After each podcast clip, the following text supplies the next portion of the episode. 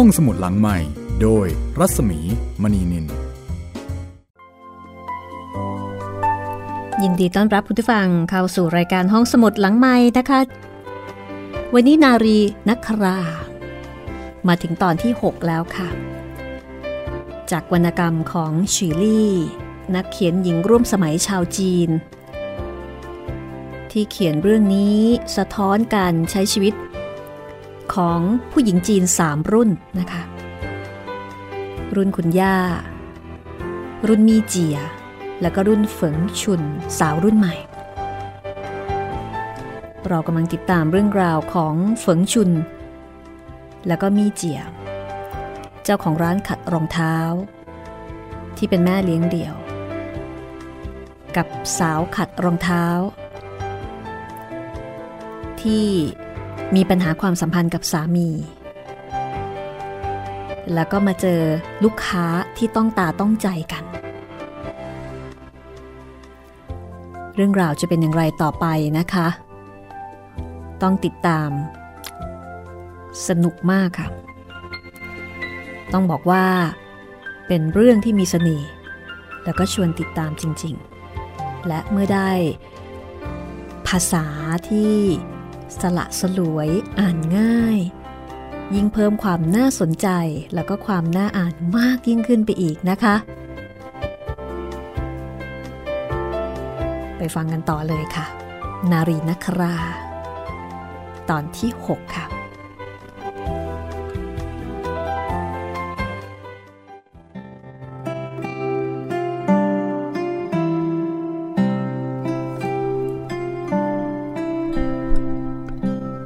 สองผัวเมียคือมี่เจียแล้วก็ซ่งเจียงเทา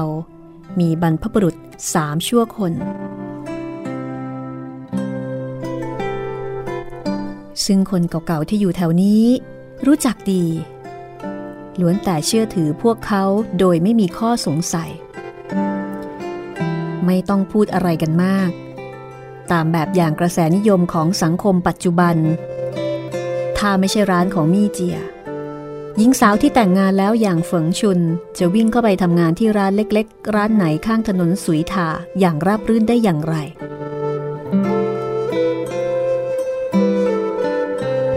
ถนนสุยทามีหลายซอย ที่แถวนี้มีประวัติเก่าแก่ มาเป็นร้อยปีแล้ว เคยมีเรื่องที่สั่นสะเทือนสังคมอยู่มากมาย การที่ถนนสุยทายังสงบเงียบจนทุกวันนี้ ไม่ใช่เพราะคนแถวนี้จะไม่ใส่ใจ แต่เพราะพวกเขารู้ว่า มีคนที่เขาเชื่อถือกัน ควบคุมสถานการณ์ได้ และพวกเขารู้ว่าไม่มีใครละเลยทอดทิ้งคนอื่น ทุกคนรู้ว่า เรื่องกินข้าว เรื่องแต่งตัว เรื่องการกินอยู่ เรื่องความสัมพันธ์ชายหญิงเป็นเรื่องความสัมพันธ์ระหว่างคนมาแต่ดั้งเดิม วันนี้มีเจียเตือนเฝิงชุนแล้ว แต่เฝิงชุนยังโง่ มีเจียจะไม่ดูแลนางได้อย่างไร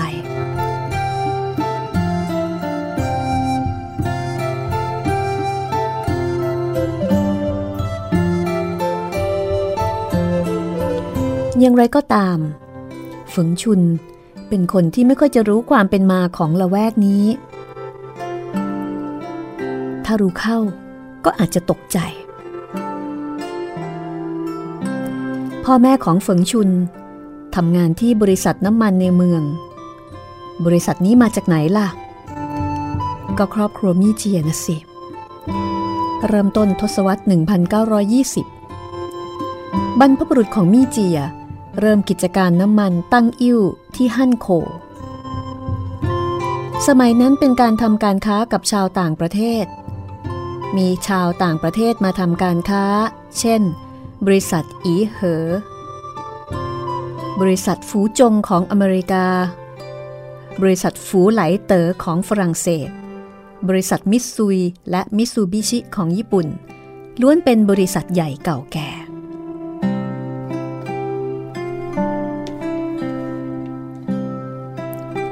หลังจากสงครามต่อต้านญี่ปุ่น ช่วงปีคริสต์ศักราช 1937 ถึง 1945 คนรุ่นพ่อของมี่เจียทำธุรกิจเรื่องน้ำมันต่อไป และสร้างโรงงานกลั่นน้ำมันในเขตเช่า ใกล้ฮั่นโขที่ถนนลิ่วเหอ พ่อของมี่เจีย ลี่จิงหวนเป็นผู้จัดการ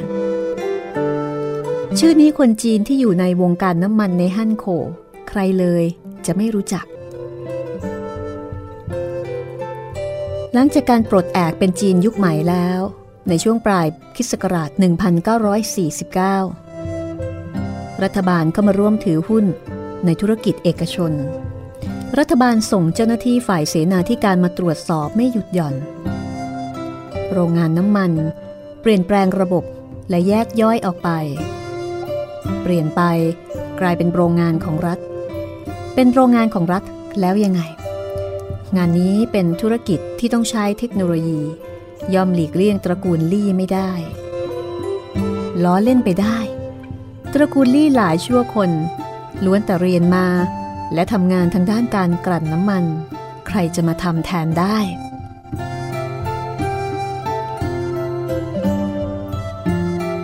พอเกิดปฏิวัติวัฒนธรรม ในช่วงปีคริสต์ศักราช 1966 ถึง 1976 ครอบครัวลี่ถูกกล่าวหา ว่าเป็นพวกก่อการไม่สงบ ถูกเคี่ยลงจากเวทีประวัติศาสตร์ กิจการถูกยึด พวกก่อจลาจลสาบานว่าจะทุบตีพวกที่เป็นโครงสร้างอำนาจเดิม และผู้มีอำนาจฝ่ายขวาให้ล้มคว่ำและกระทืบไม่ให้ลุกขึ้นมาอีกเลย พอถูกพวกเรดการ์ดลากตัวไป ถูกวิจารณ์ย่ำยี ตีจนกระดูกสันหลังหัก เลือดออกทางปากทางจมูกทำให้ลุกขึ้นมาไม่ได้อีกเลย ตอนนั้นมีเจียอายุแค่สองขวบ หลังจากนั้นเป็นยังไงล่ะ ปฏิวัติวัฒนธรรมที่กินเวลาสิบปีทำอะไรตระกูลลี่ได้อีกล่ะ 20 ปีให้หลัง มีเจียกลายเป็นคนกล้าหาญเข้มแข็ง มีเจียกับซ่งเจียงเทา ออกมาเผชิญโชคที่ถนนฮั่นเจิ้ง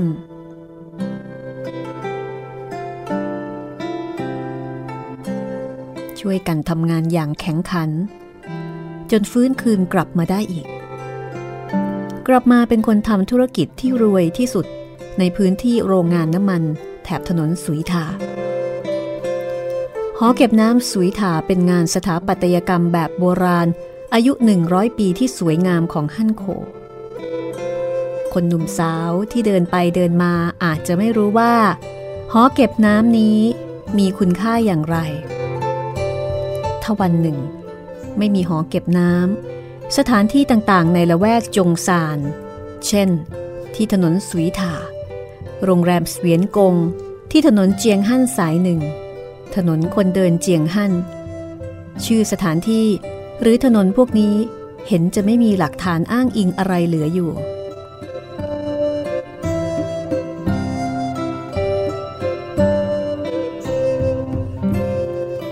ทวดของซ่งเจียงเทา เป็นผู้ถือหุ้นคนหนึ่งของจีจี้บริษัทไฟฟ้าพลังน้ำบริษัทแรกของฮั่นโคพ่อของเขาเป็นหัวหน้าที่ทำการไปรษณีย์ที่ถนนเจียงฮั่นก่อนยุคโปรดแอก มีสถานะเป็นอย่างไร ถ้าพูดอย่างถ่อมตัวหน่อย ก็จะไม่บอกว่าเป็นอันดับหนึ่งของประเทศจีน แต่ก็ไม่เป็นรองใคร ที่ทำการไปรษณีย์จัดการส่งไปรษณีย์พันจากถนนเจียวทงที่อยู่ตรงกันข้ามไปทั่วประเทศ และยังมีเคาน์เตอร์ขายหนังสือ วารสาร หนังสือพิมพ์ เอกสารโฆษณาชวนเชื่อที่ดีที่สุดในเมืองจีน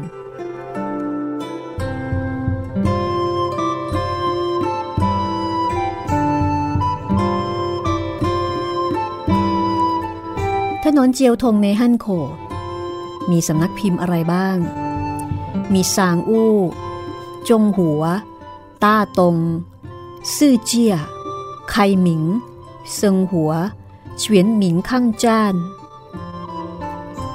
อันนี้มีวงเล็บว่าชาวจีนทั่วประเทศต่อต้านญี่ปุ่นนะคะซินเสวียซื่อ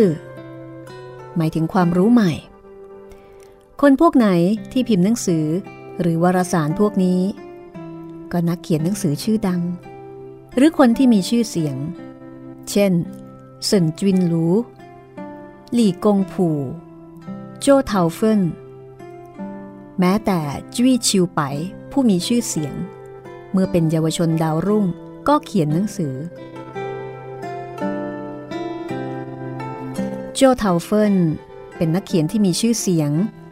มีด้วยกันเจ็ดคนนะคะ เขียนโจมตีก๊กมินตั๋งที่ไม่ต่อสู้ญี่ปุ่นอย่างจริงจัง จี้ชิวปายเป็นกรรมการก่อตั้งของพรรคคอมมิวนิสต์ ต่อต้านก๊กมินตั๋งแล้วก็ถูกก๊กมินตั๋งฆ่าตาย นี่เป็นความรู้เพิ่มเติมจากเชิงอัดนะคะ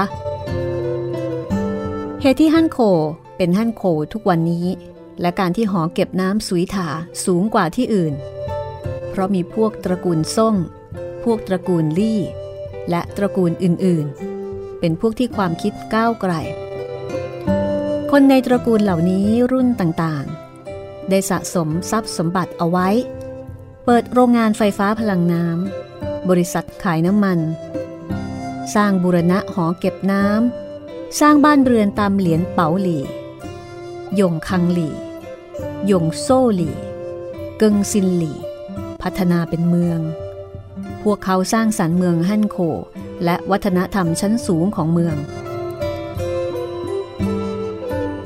คนที่อาศัยอยู่ในเมือง มีความเชื่อมั่นต่อคนที่สร้างสรรค์บ้านเมือง ดังเหตุผลที่กล่าวมาแล้ว จากคนรุ่นแรกที่สร้างเมือง ก็เชื่อถือกันมา จนถึงคนรุ่นปัจจุบัน ถึงแม้ว่าเมืองจะบาดเจ็บ มีแผลเสื่อมผุพัง ตั้งแต่ใจกลางเมืองออกมา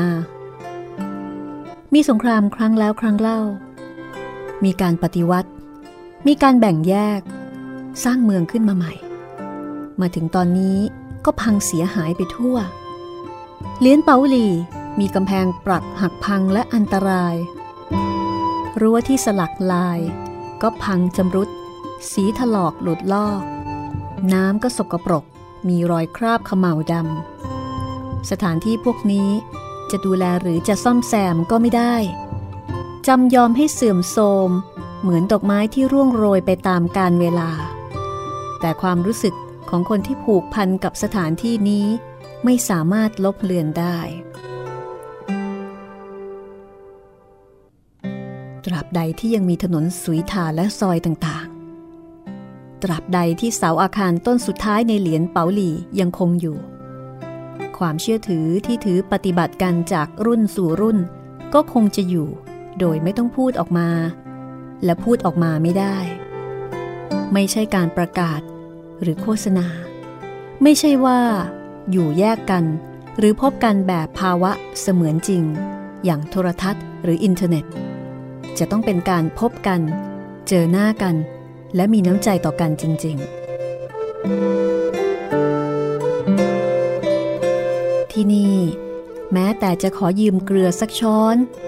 ก็จะคืนเป็นผักกาดดองจานเล็กๆ จานหนึ่ง เป็นการเชื่อถือห่วงใยกัน เป็นความสัมพันธ์ระหว่างคนต่อคนที่มีใจผูกพันกัน เมื่อพวกคนที่ตัดสินใจจะอยู่ร่วมกันในเมือง มีลูกหลานสืบต่อมา พวกเขาจะต้องคุ้นเคย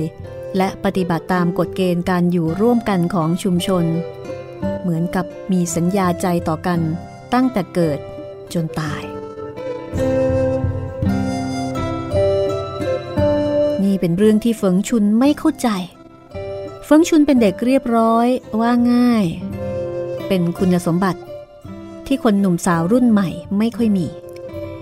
แต่จะให้นางเข้าใจความเป็นมาของเมือง วัฒนธรรม ประวัติศาสตร์ และกฎเกณฑ์การอยู่ร่วมกันของชุมชน เป็นเรื่องที่เป็นไปไม่ได้เฟิงชุนมีแต่ประสบการณ์ในโรงเรียนคลุกอยู่กับหนังสือสิบกว่าปี ภายหลังสวมสูตรแบบตะวันตก วิ่งไปวิ่งมาในสำนักงาน ถ่ายซีล็อก รับโทรศัพท์ ส่งแฟกซ์ส่งอีเมล จะรู้เรื่องวัฒนธรรมประวัติศาสตร์ดังกล่าวไหม ว่าตามเหตุการณ์เวลานี้ มีเจียต้องตัดสินใจอะไรสักอย่างอย่างเด็ดขาด ต้องใช้มีด รีบตัดกลุ่มได้ที่พันกันยุ่งเหยิง ตัดสินใจ แก้ไขความวุ่นวายอย่างรวดเร็วเฉียบขาด เมื่อตัดสินใจแล้ว มีเจียซึ่งนั่งอยู่ที่บันได ยืดตัวเตรียมสั่งการ พูดเสียงต่ำๆเหมือนกระซิบคำที่พูดออกมา มีอำนาจเหมือนเสียงฟ้าผ่า นางพูดกับเฝิงชุนว่า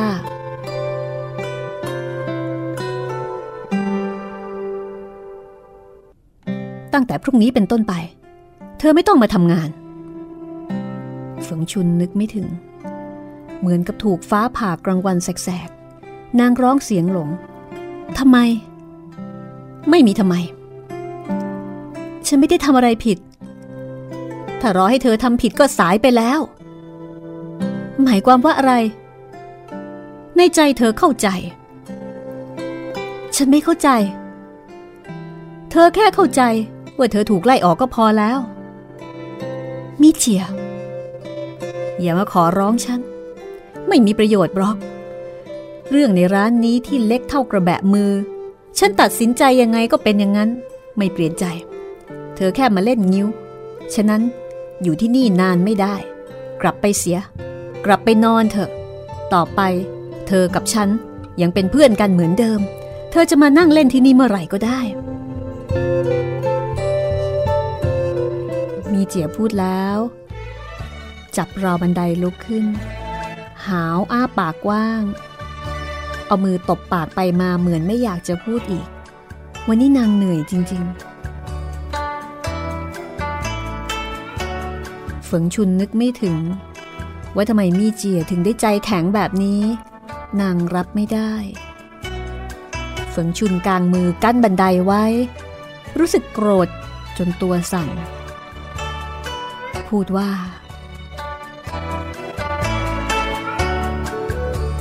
ฝนชุนพูดว่าอะไร พักแป๊บหนึ่งค่ะ แล้วเดี๋ยวกลับมาฟังกันต่อ ดูซิว่าเฟิงชุนจะสามารถเปลี่ยนใจมี่เจีย ที่จะไล่เธอออกได้ไหม สักครู่ค่ะ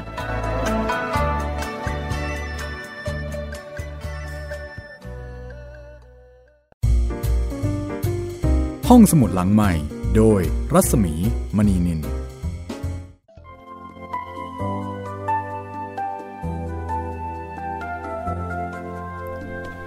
มาถึงช่วงที่สองที่หลายคนกำลังรอคอยอย่างใจจดใจจ่อนะคะ ว่าเฟิงชุนจะพูดกับมี่เจียว่าอย่างไร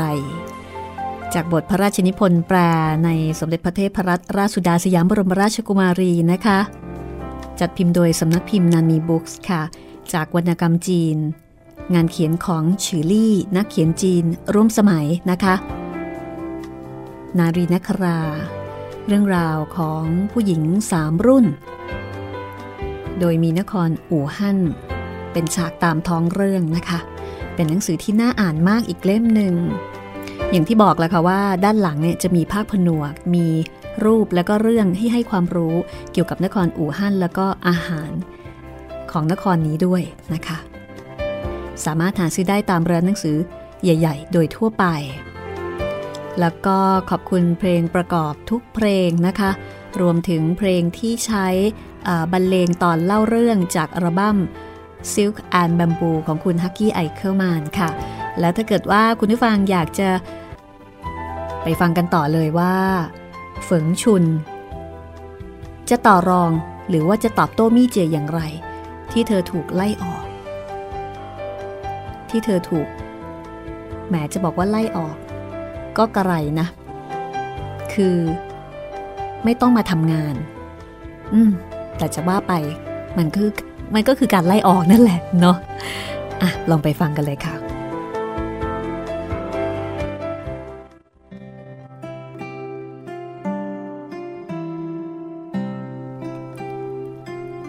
นี่คุณ ทำไมถึงไม่มีเหตุผลแบบนี้ ใช่ ฉันมาของานคุณก่อน แต่ฉันก็ทำทุกสิ่งทุกอย่างตามที่คุณบอกมาตลอด คุณดีกับฉันมาก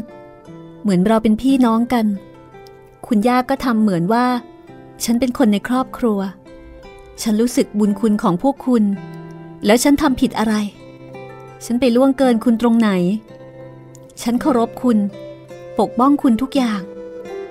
ฉันทำงานเหมือนกับคนงานอื่นทุกอย่าง ฉันทำงานดีกว่าพวกเขาได้ซ้ำเวลานี้ ฉันมีลูกค้าที่กลับมาใช้บริการเยอะแยะ คุณก็รู้นี่ วันนี้คุณมีอะไรเสียหายไหม ไม่มีเลย ยังเห็นได้ชัดว่าทำให้คุณได้เงินมากกว่าเดิม เมื่อกี้นี้ คุณพูดคติพจน์ หลักการชีวิตไม่ใช่หรอ เงินบริสุทธิ์เหมือนเด็กทารก คุณมาทำแบบนี้ได้อย่างไร เปลี่ยนหน้าได้เร็ว ยิ่งกว่าพลิกหน้าหนังสือทำไมถึงมาไล่ฉันออกแบบนี้ ฉันจะบอกอะไรให้ ฉันไม่ไป ฉันทำงาน ฉันมีกฎหมายแรงงานคุ้มครองฉันอยู่ สิ่งที่ฝงชุนพูดประบายออกมา เป็นสิ่งที่มี่เจียคาดไว้แล้ว แต่นางจะให้ฝงชุนพูดออกมาให้หมด นางจึงเอามือเท้าคาง มองฝงชุนอย่างชาเย็นฝงชุนพูดยาวเหยียด ดังทำนบแตก รู้สึกเหมือนฟ้าดินเสียศูนย์หัวหมุนอยู่พักหนึ่ง มีความเงียบในความมืดมัว ได้ยินแต่เสียงน้ำหยดแมะแมะอยู่ในอ่างล้างชามมีเจียเริ่มพูดบ้าง ระบายหมดแล้วใช่ไหมฝงชุนไม่โต้ตอบ แต่ยังแค้นเคืองอยู่ มีเจียพูดต่อไปว่า โอเค เธอเด็ดเดี่ยวกล้าหาญเธอมีกฎหมาย เธอจะทำอะไรก็ได้ ฉันพูดได้แต่ว่า กลับไปนอนที่บ้าน ฝงชุนสิ้นหวัง ไม่รู้ว่าจะทำอย่างไร น้ำตาไหลพรั่งพรูออกมา นางไม่เช็ด ปล่อยให้หยดน้ำตาไหลอาบแก้ม คอก็แห้งผาก พูดขึ้นว่า มิเจีย คุณจะใจไม้ไส้ระกรรมแค่ไหน ฉันก็จะไม่ทำตาม พรุ่งนี้คุณจะเอาไม่เรียวมาไล่ตีฉันออกไป ฉันก็จะกอดประตูไว้ ปล่อยให้คุณตี จนกว่าคุณจะบอกเหตุผลแท้จริงให้ฉันรู้ แม้แต่ศาลตัดสินโทษประหารอาชญากร ยังต้องอธิบาย ว่าทำไมจึงลงโทษถึงตายแบบนี้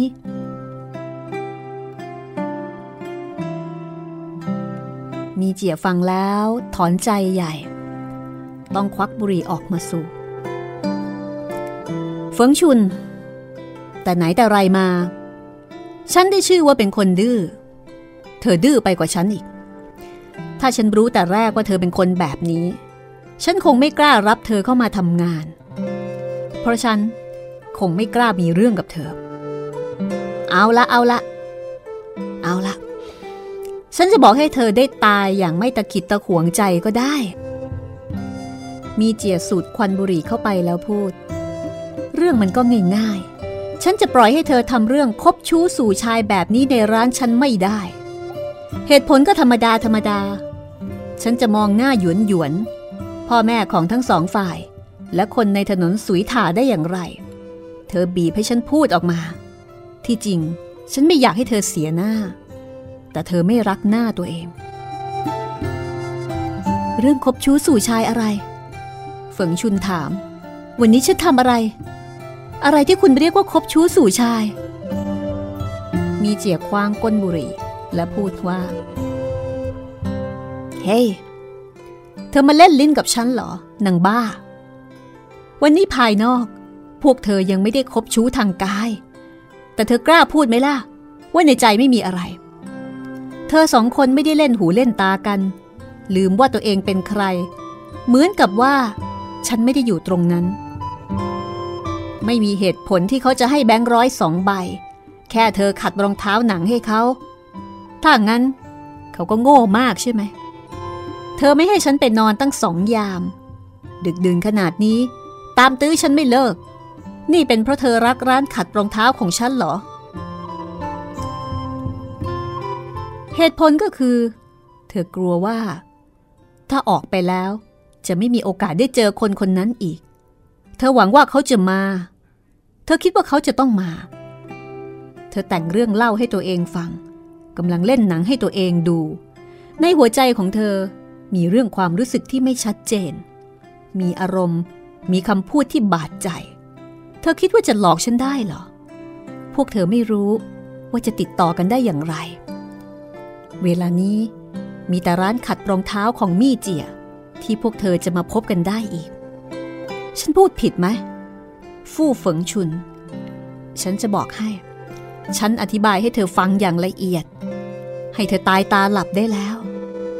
เธอต้องเข้าใจว่า เราสองคนจะต้องพูดกันตรงๆ ไม่อ้อมค้อม พูดกันให้ถูกจุด ฉันปฏิบัติต่อเธออย่างเป็นมนุษย์คนหนึ่ง แต่เธอทำตัวเหมือนผีที่เล่นลวดลายหลอกฉัน เธอยังมาเล่นสมบัติสำนวนบ้าๆใส่ฉันอีก เธอไม่ได้คิดว่าเธออายุเท่าไหร่ เธอกินเกลือมากี่มากน้อย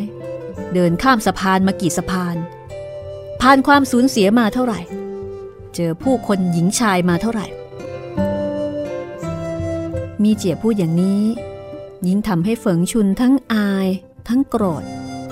นางพยายามกลบเกลื่อนความผิดของตัวเอง แต่ก็ร้อนรนมาก จนพูดออกมาโดยไม่ได้คิด แสดงอารมณ์แบบคนมีการศึกษา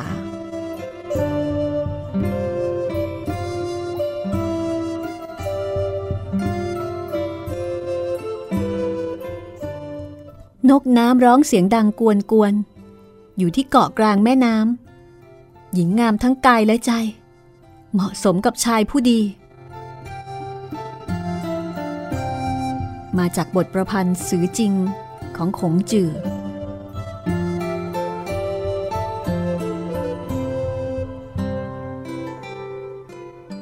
กี่พันปีมาแล้ว ที่คนโบราณเห็นชัด ว่าหญิงชายรักกันเป็นความดีงาม คุณเข้าใจหรือไม่ล่ะ ว่ามันเป็นตามธรรมชาติ เป็นความรู้สึกที่ดี และเป็นเรื่องธรรมดาสามัญใครเห็นว่าเป็นเรื่องที่ผิดร้ายเหมือนที่คุณว่าล่ะ ไม่แปลก ที่คนเขาจะพูดกันว่า สิ่งที่เป็นพิษที่สุดคือใจของผู้หญิง คุณเองไม่เคยมีความรัก คุณถึงทนไม่ได้ ที่เห็นคนอื่นเขามีความรัก แท้จริงแล้ว หัวใจคุณเป็นพิษ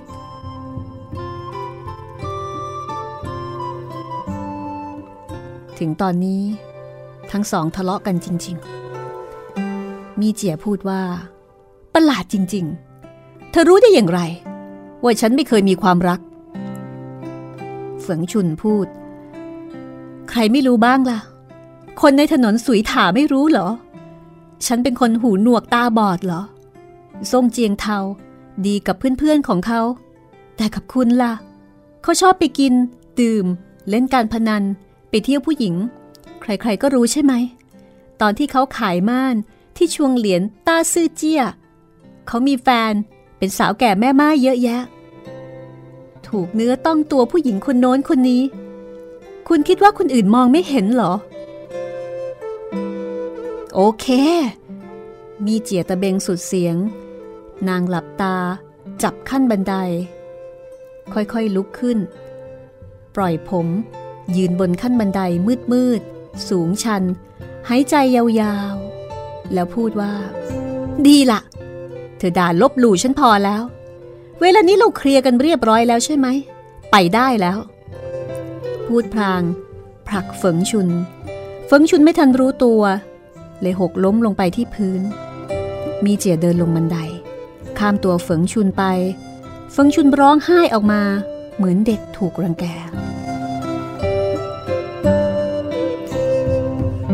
ประตูห้องชั้นบนเปิดออกมา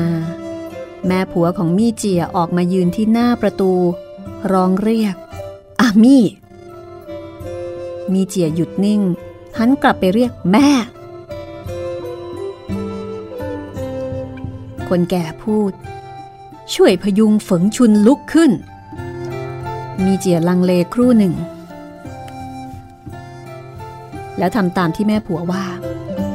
ก้มลงจะประคองฝงชุน แต่ฝงชุนรีบลุกขึ้นมาเอง หยุดร้องไห้เสียงดัง แต่ยังสะอึกสะอื้นคนแก่เรียกมี่เจีย และฝงชุนเข้าไปในห้องของนาง แต่ไม่ได้พูดว่าอะไร คนแก่ใจดี สีหน้าเรียบ ไม่ได้แสดงท่าทางอะไรออกมา ปูที่นอนสองที่ ให้มีเจียกับฝงชุนนอนกับพื้น แล้วปูผ้านวมหนาๆมีผ้าห่มนวมสองผืน ที่นอนอยู่เต็มพื้นที่แทบไม่มีทางเดิน คนแก่กลับไปที่เตียง ถอดเสื้อลงนอนทำทุกอย่างเองไม่ต้องให้ใครช่วย นางค่อยๆลงนอนไม่รีบร้อน มีเจียกับฝงชุนเลยพูดไม่ออก ทั้งคู่ยังงงๆนั่งเงียบๆอยู่บนที่นอน ต่างหยิบโทรศัพท์มือถือ มาส่ง SMS แล้วทั้งสองคนหยิบผ้านวมมาห่ม วันนี้เป็นวันที่ยาวพอแล้ว ค่ำคืนอันวุ่นวายนี้ ก็หายไปจากชีวิตของคนทั้งคู่ จนถึงเช้า พระอาทิตย์ส่องแสงผ่านม่านหน้าต่าง เข้ามาในห้อง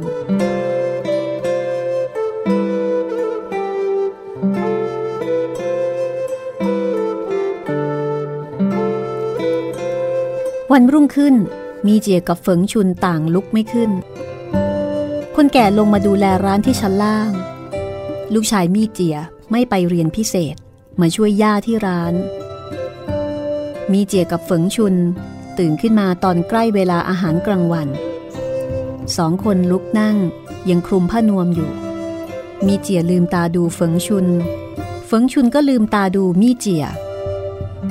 พวกนางนอนอยู่ด้วยกัน มองหน้ากัน ทั้งคู่ยังงัวงเงียอยู่ ปากแห้ง ผิวไม่มีสีเลือด ไม่มีเรี่ยวแรง ลมปราณ ไม่มีความอบอุ่น เหลืองซีดเหมือนขิง ผมเผ้ายุ่งเหยิง มองดูตอนแรกน่าตกใจ แต่พอตกใจแล้วกลับรู้สึกใกล้ชิดกันขึ้นบ้าง ทั้งสองต่างเห็นความเป็นจริง และมีความลับร่วมกันที่จะไม่ปริปากพูดถึง แต่อดไม่ได้ที่จะต้องยิ้มออกมา มีเจียหยิบโทรศัพท์มือถือมาส่องแทนกระจกแล้วพูดว่า ฉันเหมือนผีเฟิงชุนพูดว่า ฉันเหมือนผีกว่า ตาบวมเหมือนปลาทอง มีเจียพูดว่า ใช่แล้ว ผู้หญิงไม่ควรจะร้องไห้เศร้าโศกตอนกลางคืน ต้องร้องไห้ด้วยความดีใจเท่านั้นเฟิงชุนถามขึ้นมาทันที ดีใจแล้วร้องไห้ มีด้วยเหรอ มีเจียมองดูเฟิงชุนอย่างมีความหมาย แล้วพูดว่า เธออายุยังน้อย ไม่มีประสบการณ์ เธออาจจะไม่เชื่อฉัน แถมมาท่องกรอนโบราณสอนฉันอีก เฟิงชุนรู้สึกอาย หยิบหมอนมาคว้างใส่มีเจีย มีเจียก็คว้างตอบ ทั้งสองเล่น หัวเราะกันอยู่ครู่หนึ่ง ไม่พูดถึงเรื่องที่ทะเลาะกันเมื่อคืนนี้เลย แล้วต่างคนก็ลุกขึ้น ม้วนที่นอน พับผนวมผ้าห่มซ้อนเป็นชั้นๆ ใส่ในตู้ของย่าทำความสะอาดห้องนอน เข้าห้องน้ำแต่งตัวเสร็จแล้วทั้งสองต่างโทรศัพท์เฟิงชุนโทรถึงพ่อแม่ ถามถึงลูก มีเจียพูดถึงการค้าชั้นล่าง ยังมีเรื่องโน้นเรื่องนี้ที่พูดโทรศัพท์ เป็นเรื่องชีวิตประจำวัน เป็นเรื่องเล็กๆ น้อยๆ แต่ต้องมีคนดูแลจัดการทุกวัน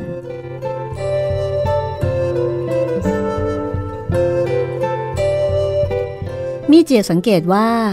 ลูกชายของเฟิงชุน ไปอยู่กับพ่อแม่ของเฟิงชุน เฟิงชุนกับโจหยวนดูเหมือนจะไม่ถามไทยหรือเกี่ยวข้องกัน ความสัมพันธ์ระหว่างสามีภรรยาดูจะไม่มีแล้ว ต้องเป็นปัญหาใหญ่แน่ ๆ มีเจียคิดว่า ถ้าความสัมพันธ์ระหว่างสามีภรรยาเป็นแบบนี้ก็แย่เฟิงชุนไม่เคยบ่นเรื่องนี้ให้ใครฟัง ไม่เคยด่าว่าโจหยวน เฟิงชุนอายุน้อยแค่นี้ แต่การปฏิบัติตนถือได้ว่าเป็นคนที่มั่นคงและเชื่อถือได้ จะเกลียดเฟิงชุนก็ทำได้ยาก เมื่อแต่งตัวเรียบร้อยแล้ว มีเจียและเฟิงชุนไปที่ถนน หน้าตาของสองคนต่างจากเมื่อตื่นนอนใหม่ ๆ คิ้วดำท่าปากสีสดใส ผมก็สวย อากาศในฤดูชิวเทียน หรือฤดูใบไม้ร่วงกำลังเปลี่ยนจากเย็นเป็นหนาว เมื่อคืนนี้ เกร็ดน้ำแข็งอ้างว้างเยือกตกลงมา ในเมืองที่มีผู้คนคึกคักหนาแน่น มองไม่เห็นร่องรอยเกร็ดน้ำแข็ง แต่ทำให้คนรู้สึกว่า หนาวมากยิ่งขึ้น มีเจียและเฝิงชุนออกมานอกบ้าน รู้สึกว่าหนาว ต้องขยับเสื้อผ้าให้มิดชิด ตั้งตัวตรงขึ้น ใบหน้าเหลืองๆของมี่เจียตอนนี้เปลี่ยนเป็นสีแดงๆ ตาของเฝิงชุนก็เป็นประกายขึ้น เส้นสีแดงๆในลูกตาหนีหายไปแล้ว แต่เหมือนมีน้ำกระจ่างใสในฤดูใบไม้ร่วงหล่อเป็นประกาย ตาดำเป็นสีดำแวววับเฝิงชุนนุ่งกางเกงยีน เสื้อแจ็คเก็ตสั้น มีผ้าพันคอใหญ่ที่กว้างและยาว มีเจียใส่รองเท้าบูทหนังกระโปรงยาว และใส่สเวตเตอร์คอลึก สวมเสื้อกันลมคลุม ทั้งสองคนไปที่ถนนใหญ่ เดินคู่กันไป รู้สึกอารมณ์ดี สดใส งดงาม เหมือนสาวนางแบบในหนังสือแฟชั่น ตามทางมีคนมองนางทั้งสอง พวกนางรู้ แต่แกล้งทำไม่รู้ทำท่าทางเย่อหยิ่ง ไม่ต้องกินข้าวเช้าแล้ว ไปกินอาหารกลางวันเลย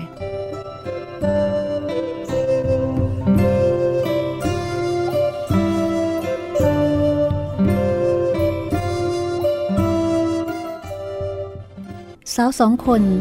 ออกไปหาร้านกินข้าว มีเจียคิดจะเลี้ยงข้าวเฟิงชุน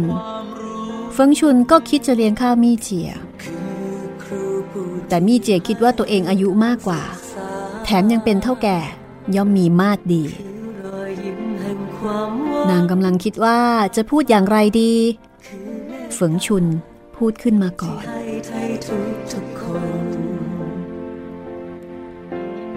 เฟิงชุนจะพูดว่าอย่างไร ดูเหมือนว่า อารมณ์ของทั้งคู่เปลี่ยนไปตรงกันข้าม จากที่ทะเลาะกันเมื่อคืนนะคะ ติดตามความสัมพันธ์ของทั้งคู่มีเจียกับเฟิงชุนแล้วก็เรื่องของเฟิงชุน เรื่องที่เป็นต้นเหตุที่ทำให้ทั้งคู่เนี่ยทะเลาะกัน ตอนหน้าค่ะ นารีนครา ตอนที่ 7 จากพระราชนิพนธ์แปล ในสมเด็จพระเทพรัตนราชสุดา สยามบรมราชกุมารีนะคะ วันนี้หมดเวลาแล้ว ลาคุณผู้ฟังไปก่อน สวัสดีค่ะ ห้องสมุดหลังใหม่ โดยรัศมีมณีนิน